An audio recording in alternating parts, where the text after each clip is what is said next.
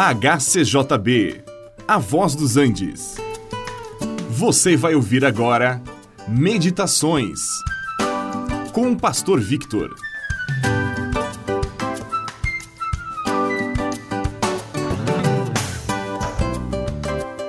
Eu lembro o tempo de criança quando mamãe nos chamava para uma refeição. Ela dizia: Crianças, venham almoçar. Era tão simples e, ao mesmo tempo, tão significativo. E nós corríamos para lavar as mãos e nos assentar à mesa, pois sabíamos que a comida estava pronta e logo iríamos comer. Também havia outros chamados. Meu pai me chamava para ajudá-lo em alguma tarefa. Na escola, o professor fazia chamada para comprovar a nossa presença, e muitos outros chamados foram feitos e nem todos foram atendidos. Deus também nos chama para diferentes situações. Primeiro, ele nos chama para a salvação. Assim como aconteceu na vida de Filipe, Jesus disse: Segue-me. E este encontrou Natanael, seu amigo, e lhe disse: Olha, achamos aquele de quem Moisés escreveu na lei e a quem se referiram os profetas, Jesus, o Nazareno, filho de José, como todos pensavam. Natanael, entretanto, não aceitou o chamado logo. Ele disse para o seu amigo: Será que pode vir alguma coisa boa de Nazaré? Mas depois ele aceitou o chamado.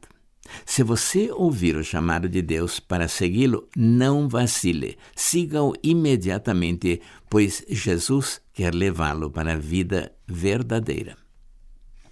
Deus também nos chama para a santificação. A Bíblia nos diz: sede santos, porque eu sou santo. 1 de Pedro 1,16.